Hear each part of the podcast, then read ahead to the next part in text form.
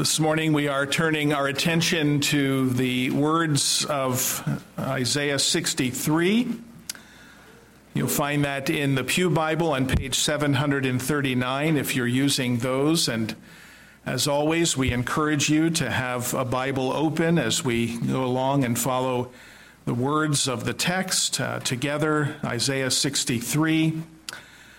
As you turn there, let me remind you what we did last week. We examined uh, chapter 62 and we really saw it divided into two very clear sections and learned two clear lessons. The first, consistent with this portion of Isaiah, which began in chapter 40 and continues through chapter 66. We saw last week the love that God has for his people and if you and I are indeed among the people of God, then the love that He has for each one of us in the person of His Son, our Lord Jesus Christ. We saw the great marriage theme common in the scriptures that the Lord has betrothed to Himself this people. He takes great delight in her, in His church, in His people. He rejoices over His people, as Zephaniah even says, with singing.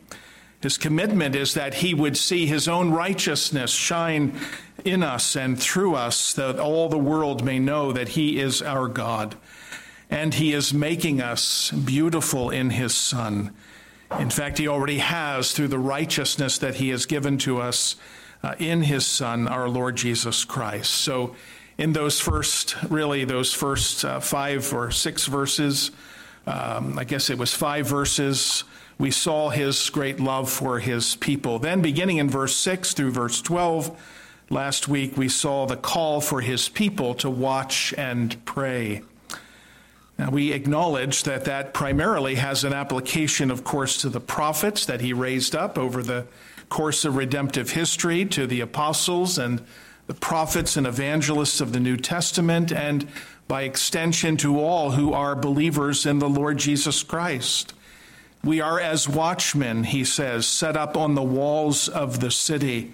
We are called, as you'll remember, to give him no rest day and night. We are to cry out to him that again, as he desires his righteousness to be seen in us, so that we would desire equally that righteousness as well. We are therefore to give him no rest in these things until he establishes, verse 7 says, Jerusalem and makes it a praise in the earth. That is his church.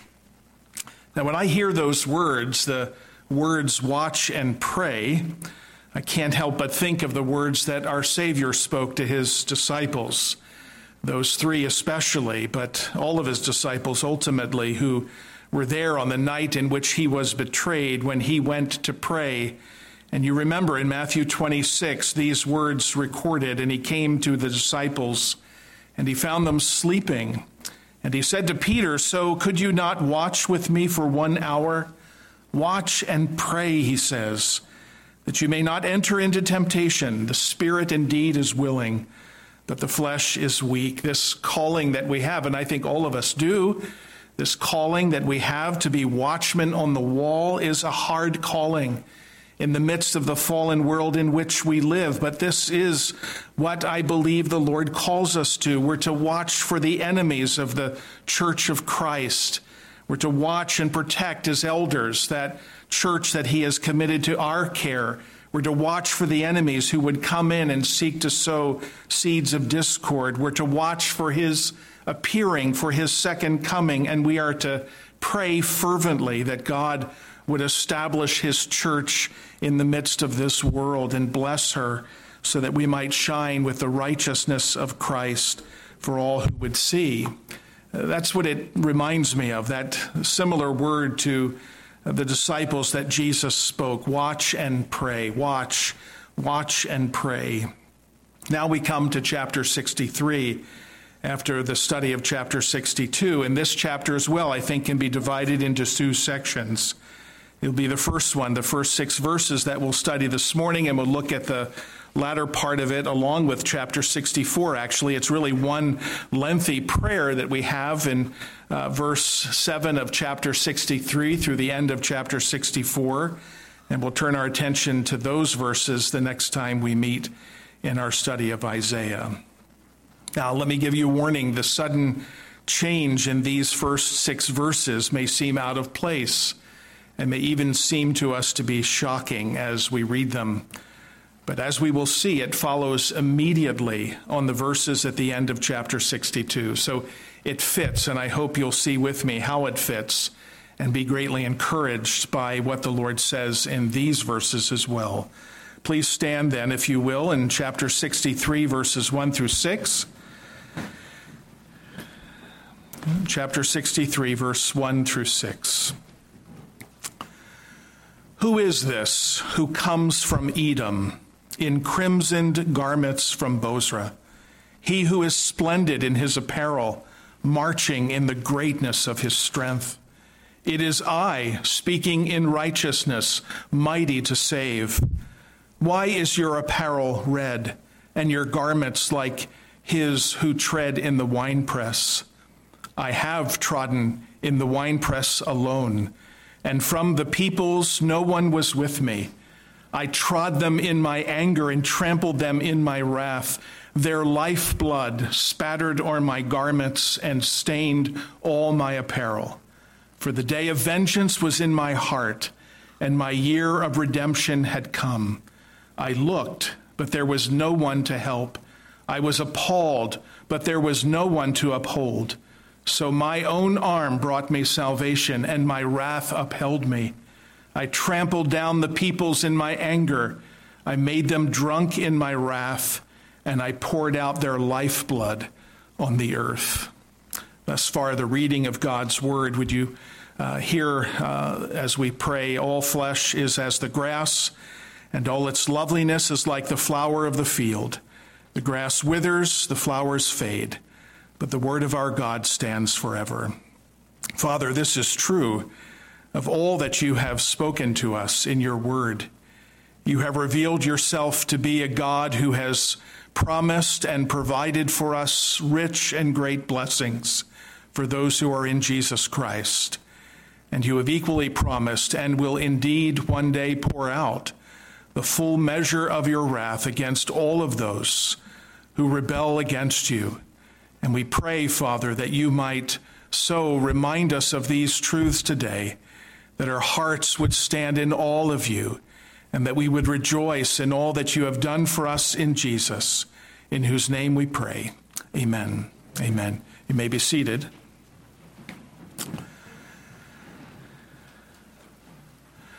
What kind of God is this with whom we have to do?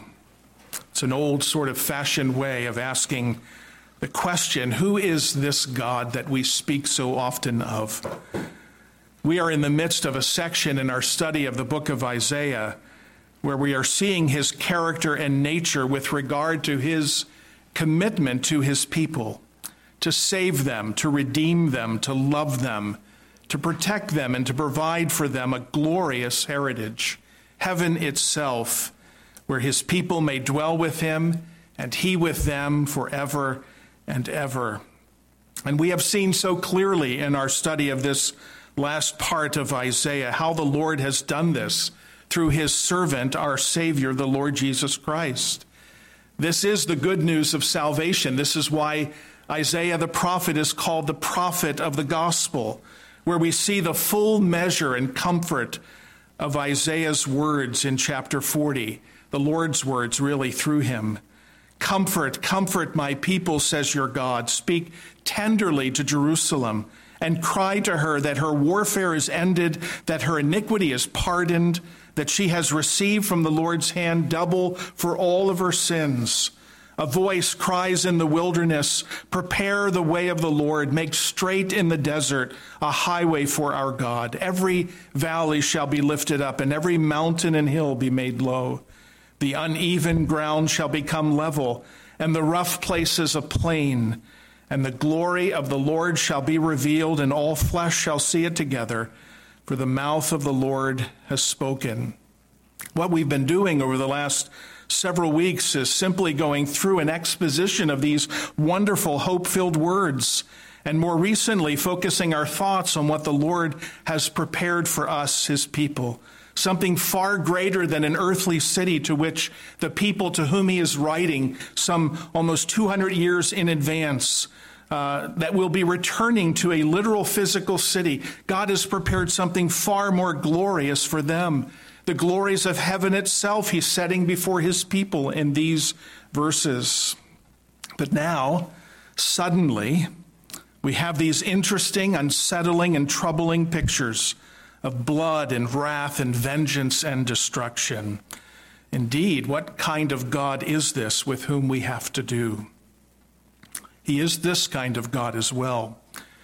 He is a God who is filled with wrath and anger and hatred against sin, as much as he is a God filled with love and patience and kindness towards those upon whom he has set his favor. He is a God who hates his enemies and who has promised that he will judge and punish them to the fullest. And here's the point, I think, for us as believers. For the fullness of his blessings can never and will never be fully realized and known by his people unless he can also utterly destroy his enemies and ours we will never truly know shalom or peace that passes understanding until all of his enemies and ours are made his footstool, which is a picture of total domination of all of those who stand opposed to him. It is not enough, then, that God would promise and bless us so richly as he has told us in the verses we've studied since the beginning of chapter 40. He must also utterly destroy our enemies and have the full victory over them. That's why we are where we are this morning in these first six verses. They are only six verses, and it makes sense for us instead of dividing it, just simply to go through it as we go verse by verse and to see the story that unfolds here and it really is a story, it's a conversation, as you may have picked up when I read the words. This is a conversation between two parties. And it is important for us to note this very truth. This is a conversation between the watchman of chapter 62 and this victorious champion and warrior who's returning from a triumphant victory over all of his enemies. Look with me, if you will, at verse 11 of chapter 62, right before the verses we're studying this morning. Behold, the Lord, Isaiah writes, has proclaimed to the end of the earth, say to the daughter of Zion, Behold, your salvation comes. Behold, his reward is with him, and his recompense before him. That is the language of one calling the watchman, the Lord calling the watchman to declare that the victory has indeed been won. And so one of the parties is, of course, the watchmen who are on the wall. They're watching for the enemies who would come and attack. And as they're watching, they look out over the walls of the city and they see at a distance one who is coming, who is not an enemy, but one who is a victor, a strong warrior one who is coming in victory and power. And they declare then, verse 11, that the Lord's salvation is coming. His final triumph and victory is here. Those are the two parties, the watchman and the victorious warrior king, who no doubt is the servant, our Lord and Savior Jesus Christ. And so back and forth, two questions are asked, two answers are given and they are very instructive for us this morning. And so let's look at those. In verse 1, you have the first question. The question takes up almost the whole of verse 1 until the answer at the very end is given. But look with me at the watchman's first question. Who is this as they look out and see him approach the city? Who is this who comes from Edom in crimson garments from Bozrah? He who is splendid in his apparel and marching in the greatness of his strength.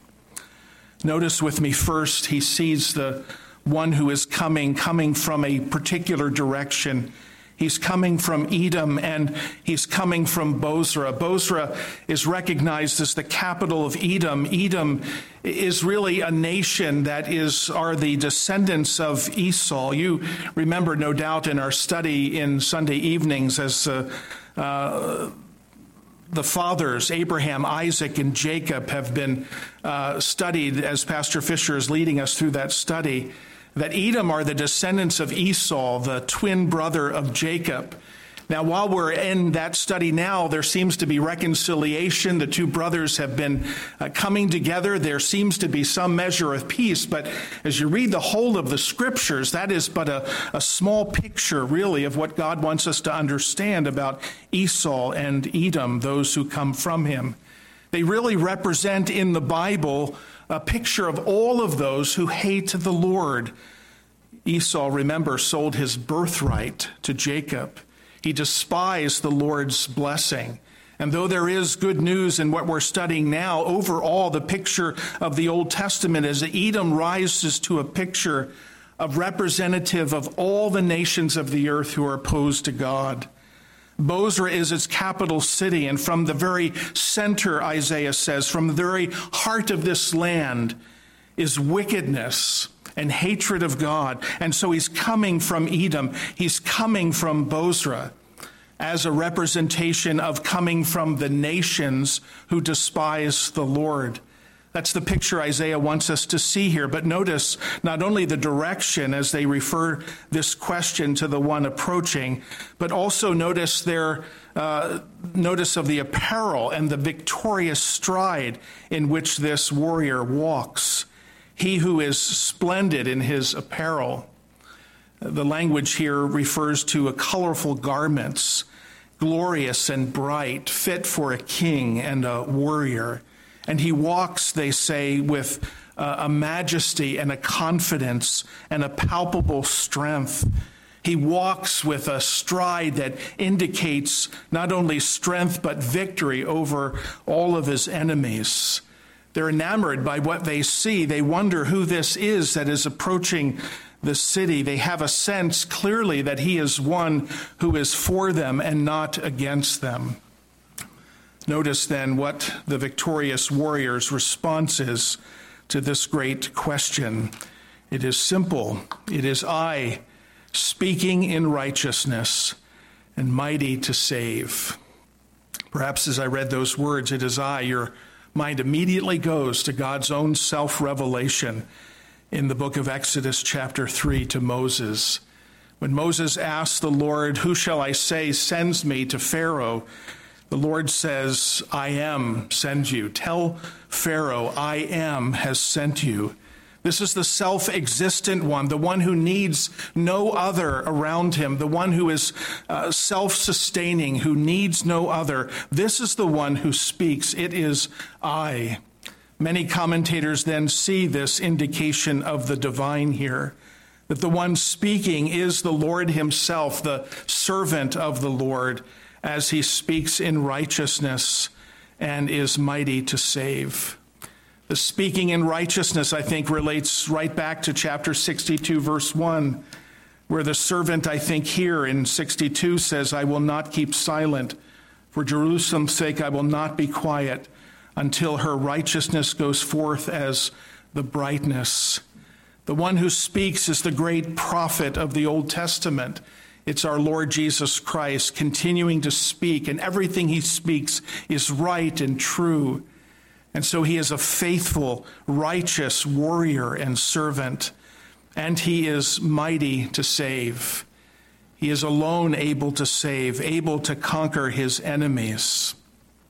And so this first question and answer gives us a very clear picture of who this is, but there's more that we need to know which leads us to the second question in verse 2 Why is your apparel red and your garments like his who tread in the winepress?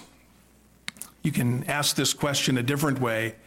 It's really the shock of seeing what they see as this warrior draws closer to the walls of the city the colors that they perhaps imagined were bright and glorious from a distance are now in full view. And essentially, what they're asking is, Why are you covered in blood?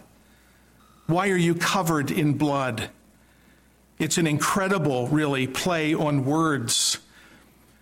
As you understand the meanings of Edom and Bozrah, Edom is a reference to the redness of the soil in that land. And so the reference here to why is your apparel red is a reference to Edom and the garments who is covered with blood like one who treads in the winepress. Bozrah means winepress or one who treads in the winepress. And so there's a play on words, but an image and a picture that the one who is returning from this victory has thoroughly conquered his enemies. The redness is the blood of his enemies, Edom, representative of all rebellious nations that have ever existed. And the treading in the winepress is the picture of the one who has completely dominated his enemies. As the treader in the winepress dominates the grapes from which all of the juices of the grapes spill. Here, the picture, of course, is the blood that spills. Later in verse 6, the spilling of the lifeblood upon the earth itself. It's a graphic picture, but it's an important picture. It's a picture of dominance, a picture of the Lord's absolute uh, control over and defeat of all of his enemies. Edom, as you think about it being a picture of all who hate God, is viewed that way in many portions of God's Word. One entire book of the Old Testament is dedicated to God's judgment upon Edom, representing his judgment upon the wicked. The book of Obadiah, one chapter, and all of it is about his judgment against this nation, which again becomes this picture. Earlier in Isaiah, with respect to his judgment against Edom in Isaiah 34. This is what the prophet writes For my sword has drunk its fill in the heavens, and behold, it descends for judgment upon Edom, and upon the people I have devoted to destruction. The Lord has a sword, it is sated with blood, it is gorged with fat, with the blood of lambs and goats, with the fat of the kidneys of rams. For the Lord has a sacrifice in Bozrah and a great slaughter in the land of Edom. You see, that's the picture. That's the picture that the, the, the watchmen are seeing from the, the towers there, the walls of the city. But the Lord Himself, the servant, then answers the question and provides even more detail that is, again, very, very helpful. Look at the response beginning in verse 3. He says, I have indeed come. I've come from the treading out of the grapes in the winepress, but I've come alone. And from the peoples, no one was with me. I trod them in my anger and trampled them in my wrath, and their lifeblood spattered on my garments and stained all my apparel. Again, the treading of the winepress is, a, is an image in the Old Testament it's also an image in the New Testament.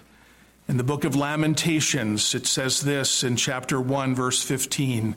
Here, the Lord speaking about his judgment and discipline of his own people. The Lord rejected all of my mighty men in my midst. He summoned an assembly against me to crush my young men. The Lord has trodden as in a winepress the virgin daughter of Judah. It's a picture of his wrath being poured out upon a people, in this case, the punishment of his own people. In Revelation 14, another parallel passage to this one, and similar to the one read from Revelation 19, we read these words. Again, notice the graphic imagery of these words, the imagery of this Old Testament language coming forth now in Revelation. Then another angel came out of the temple in heaven and he too had a sharp sickle. And another angel came out from the altar, the angel who has authority over the fire, and he called with a loud voice to the one who had the sharp sickle Put in your sickle and gather the clusters from the vine of the earth, for its grapes are ripe. It's the harvesting, if you will. And the picture is of, of cutting away these grapes, these grapes that are destined for God's judgment. So the angel swung his sickle across the earth and gathered the grape harvest of the earth and threw it into the great winepress of the wrath of God. and the winepress was trodden outside the city, and blood flowed from the winepress as high as a horse's bridle for 1,600 stadia. Now, don't get lost in the imagery of length and height, etc. The picture here is the same as the picture here in Isaiah 63. It is a picture of God's wrath and of his judgment falling upon the wicked, his righteous indignation against sin and against sinners. In verse 5, as this imagery continues, we have a repetition, almost word for word, of the language of Isaiah 59, which was read earlier. And the point there is, as you'll remember there and here, is that the Lord did it alone. There was no one to help him. His own arm accomplished this salvation. There was no one who can triumph with him over the enemies. One commentator notes, and I think it's worth noting, that perhaps Isaiah has in his mind as he writes these words the imagery of Moses as he was there on the mountain above the battle of the Amalekites in Exodus 17. And you remember the image there as Moses is seated upon a rock, and Aaron and Hur, one on each side, hold up his arms. And as they hold up his arms, the Israelites prevail, but when his arms are lower, the Israelites begin to experience defeat. The image there is that Moses himself, as God's uh, man, as God's person in that moment, was unable himself to do this without help. He needed two, one on each side, to hold up his arms that they might be victorious. It's a picture of our inability to do anything to save ourselves. But here the servant says very clearly, as he did in chapter 59, there was no one with me. I trampled all of it alone. I was alone in this great destruction of my enemies. I was alone as I trampled, verse 6, down the peoples in my anger. And I made them drunk in my wrath. Not that they were literally made drunk, but that they were overcome to a point of absolute stupor of God's wrath. And He poured out their lifeblood on the earth. This is a picture of final and great judgment upon the wicked. And the point again is simply this if we are truly to be fully redeemed, not only are we to receive the blessings of God through Jesus Christ, but we are to know as well the victory that is His and ours over all of our enemies. If you look at Revelation 19 and 20 and 21 and 22, you, you see a pattern and a theme develop. Not only are the blessings spoken of and the glory of the New Jerusalem, but the Lord clearly says that there are no enemies who enter into it. There are no one, there's no one who hates God, who hates his word that enters into it. All of his enemies are outside. All of them are utterly destroyed. And this is the picture that we see in Isaiah 63. It is a striking, disturbing picture, but it is a necessary one if we are to know the full measure of God's salvation for us. And so this picture will lead, I think, in the coming week when we study the prayer directly to this prayer. In the prayer, as we'll see uh, the next time together, this theme will come up a prayer that God's judgment would indeed come and fall upon the wicked, and that his deliverance would come as well for those whom he has called. Three things then to note as we close out this, uh, these first six verses. The first is this, and this is an important one, and we see it clearly here, and we can't deny it. God is not indifferent to evil. He is not indifferent to evil. Many times, especially in our own day, the emphasis upon God being simply love is is raised up to the expense of all his other attributes. You know this, and I know this as well. We hear it all of the time. How could this be our God? How could this be the same God who talks and speaks to us about his love and mercy and kindness? Well, the encouragement we take from this passage and many others like it, because the Bible speaks more of God's wrath, more of his judgment, in both Old and New Testament than it does his love, if you will, because it reminds us that God is not indifferent to evil. He hates it. He must hate it because he is who he is. Spurgeon famously said, Sin must be punished or God must cease to be. There is no other option. Sin must be punished or God must cease to be. And the qualities, another writer notes, that characterizes God's wrath and his judgment and his justness, justice are these. It is first and foremost fair. The Bible pictures God's wrath and justice to be just that fair, giving to those to whom receive it what they deserve. It is comprehensive. It is far reaching. It comprehends everything thoughts and motives and intents of the heart. It is, as we see in these verses, intense. It is intense and it is final. There is no salvation from this judgment known afterwards. There is no one who survives this judgment and wrath. Not long ago, we began our study in the book Knowing God because of J.I. Packer's recent, not so recent now, but his passing. And the men on Thursday mornings are sort of reading through uh, Knowing God. At least we're reading it, talking about it somewhat. But Packer says this about his wrath the active manifestation of God's hatred of irreligion and moral evil, the proper response of a holy God to sin, a right and necessary reaction to objective moral evil. God is only angry, angry where anger is called for. And then John Murray writes this the holy revulsion of God's being, his whole being, against that which is the contradiction of his holiness. This is the God with whom we have to do.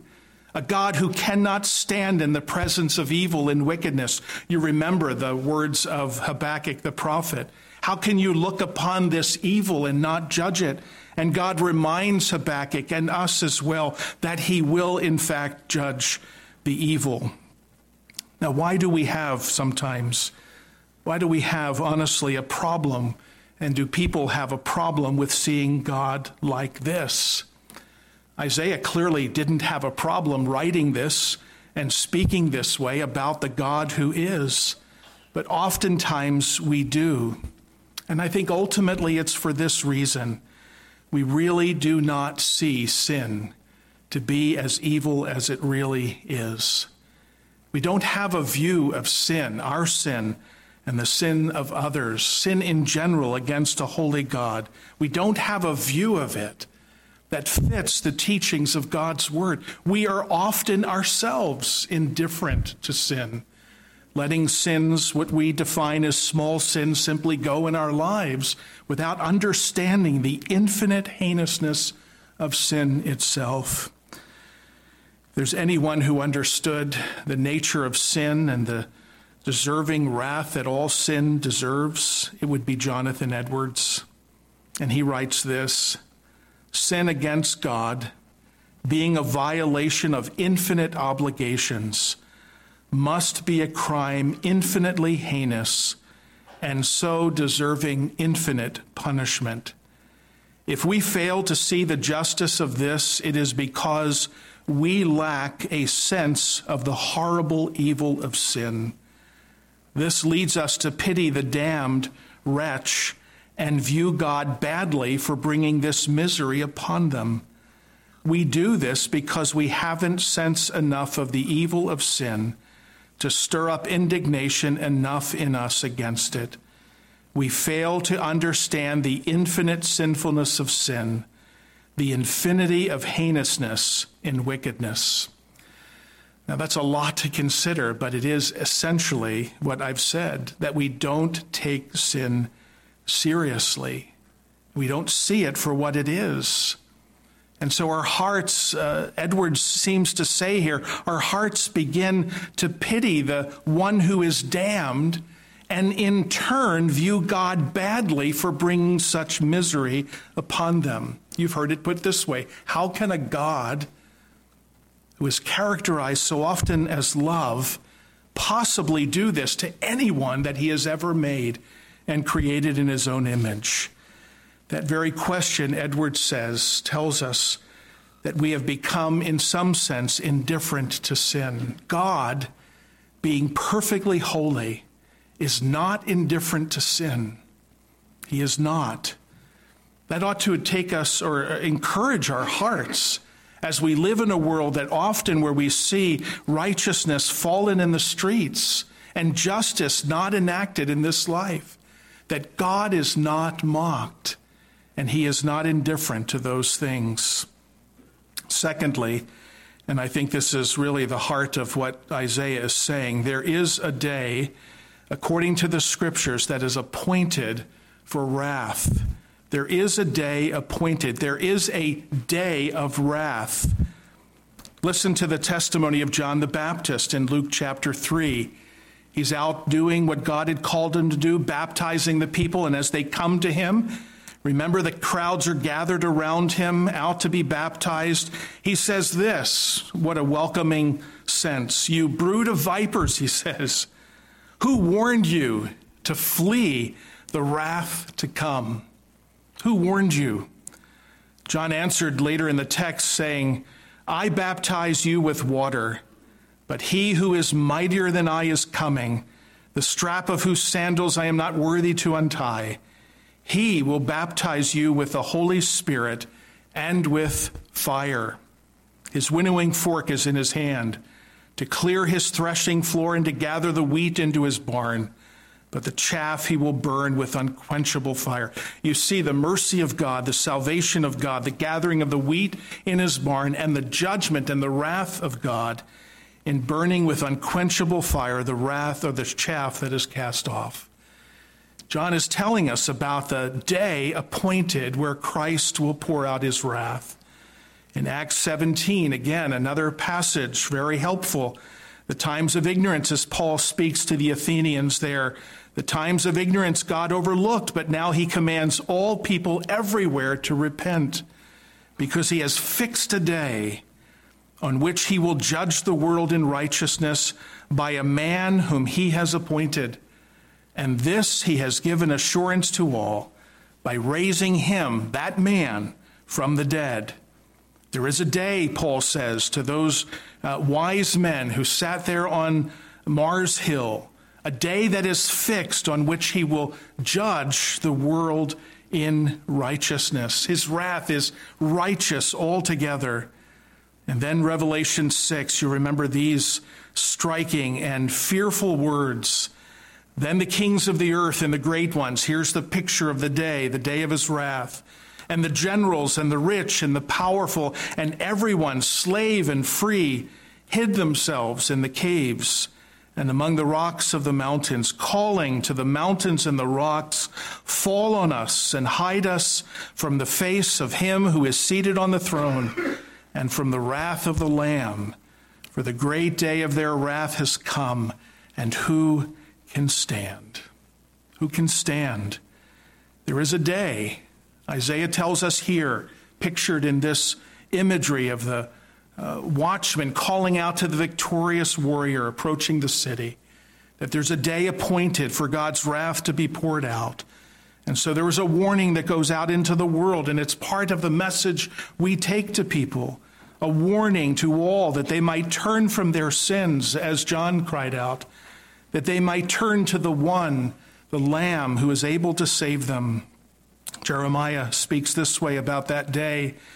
Behold, the storm of the Lord, wrath has gone forth, a whirling tempest, and it will burst upon the head of the wicked. The anger of the Lord will not turn back until he has executed and accomplished the intents of his heart. It's part of the, the nature and being of who God is, as much as his love and kindness and mercy and grace are. Notice again, back to our text in verse 5, the wrath that he has against the wicked upheld him, sustained him. Earlier in chapter 59, it was his righteousness. The picture is of his righteous indignation against sin. It upholds him. It is the intent and desire of his heart to punish the wicked as much as it is the intent and desire of his heart to save those whom he has purposed to save. You cannot separate God and divide him. You cannot remove from him some measure of his character and being that is essential, a part of who he is. Isaiah is telling us that in order for him to redeem a people to himself, he must as well destroy their enemies and his as well. That's the general call we make.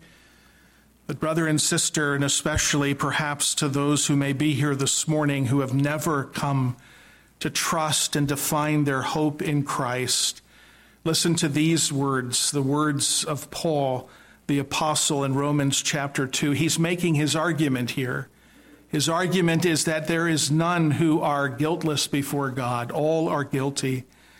And listen to these words. They're strong words aimed at the hearts of all of those who remain in their rebellion against God.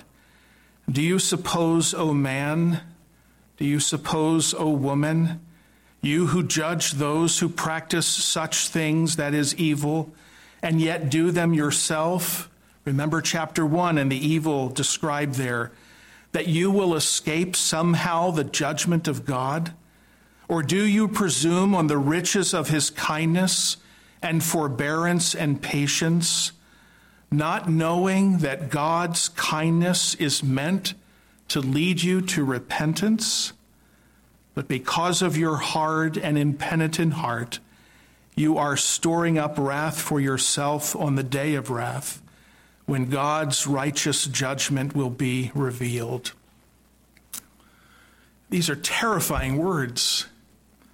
They talk about the kindness and mercy of God, designed by God to lead sinners to repentance, to be drawn to Him in His love and favor. But if in the hardness and impenitence of our hearts we refuse that kindness, there is a day where His patience will end, and a day of wrath will come.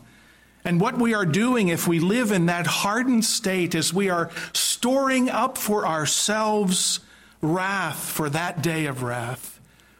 I can't even begin in my mind to put my thoughts around what that means to, to store up for ourselves the wrath of God, that it might be all the more poured out against us. And yet, this is what the scriptures teach and what Paul so strongly presses in Romans chapter 2. There is a day, all of those who hear me, there is a day appointed it is set, as it were, in stone. It will come to pass. God will not relent. And Isaiah tells us in these verses that it will be poured out by the one who comes as victor, victorious champion and king, our servant, the Lord Jesus Christ. There is a day, then, appointed for this wrath. Which leads me, of course, to where we have to go to the cross, to the cross, to the cross, to the cross, and to the cross of Jesus Christ. It is the only place we can flee. The cross is the answer to it all.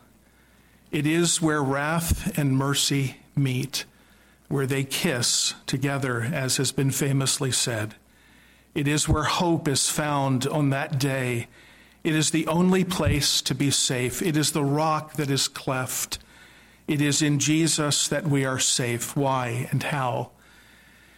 Because this victorious king and this victorious champion and warrior who comes with the blood of his enemies, having conquered all of them, is the same warrior and conquering king who submitted himself to his Father's will on behalf of his own people who was willing to take the full measure of the wrath that they deserve upon himself on that tree, becoming a curse for us, so that we might know his righteousness. The cross is where wrath and mercy meet wrath to Christ for our sins, mercy to us because of God's love and kindness. It is the only place that you can flee and I plead with you this morning the only place where you must flee. The famous, like Jonathan Edwards, like Charles Spurgeon, and so many like them before and after, would all end in the same place. You must flee, they would cry, to the conquering one here in this picture because it's through him that your punishment has been sated, satiated, satisfied where God's wrath has been fully poured out from you for you if you would but believe and trust in him. And so it is to the cross, to the cross, and to the cross that we must go. This brief section, then, of six verses will give you give way to a very lengthy prayer that we'll look at next time as we come to our study and in view of the infinite and eternal wrath of God against sinners. The one who prays in those verses will pray that indeed that day would come, that God would hasten it, because it means for the remnant their deliverance. They will pray that God would remember his mercy on that day to his people. They will cry out to him that he might rend the heavens and come down and that the nations might tremble at his presence. As we watch, as we pray, that ought to be our prayer as well. One final quote, and it comes from a very famous work. Many of you have read it, are reading it. A.W. Pink's Attributes of God, a standard work on the character and nature of God, says this. And it's a wonderful summary, and then we'll close. The wrath of God is a perfection of the divine nature and character on which we need to meditate frequently. First, that our hearts may be duly impressed by God's hatred of sin. We are always prone to regard sin lightly, to gloss over its hideousness, to make excuses for sin. But the more we study and ponder God's abhorrence of sin and his frightful vengeance upon it, the more likely we are to realize its heinousness. Second, to beget a true fear in our souls for God. Let us have grace whereby we may serve God acceptably with reverence and godly fear, for our God is a consuming fire. We cannot serve him acceptably unless there is due reverence for his awful majesty and a godly fear of his righteous anger. And these are best promoted by frequently calling to mind that our God is a consuming fire. And third, to draw out our soul in fervent praise to Jesus Christ for having delivered us from the wrath to come. Our readiness or our reluctancy to meditate upon the wrath of God becomes a sure test of how our hearts really stand with respect to Him. May the Lord grant us grace to know this, our God. This is the God with whom we have to do. This is our glorious King and Savior, our victorious warrior. Let us pray. Our Father, humble our hearts under these things, we pray. May we rightly reflect and remember that you are as much a God of wrath as you are a God of love. For this is part of the God with whom we have to do, the God who has revealed himself here in his word. Humble us under your mighty hand. Help us to remember that you are our God, to see in you the victory that is ours in Christ and the victorious Savior that he is over all his enemies and ours. We rejoice and give you thanks and pray that you would work in our hearts and to draw us even closer to yourself, we pray in Jesus' name. Amen. Amen.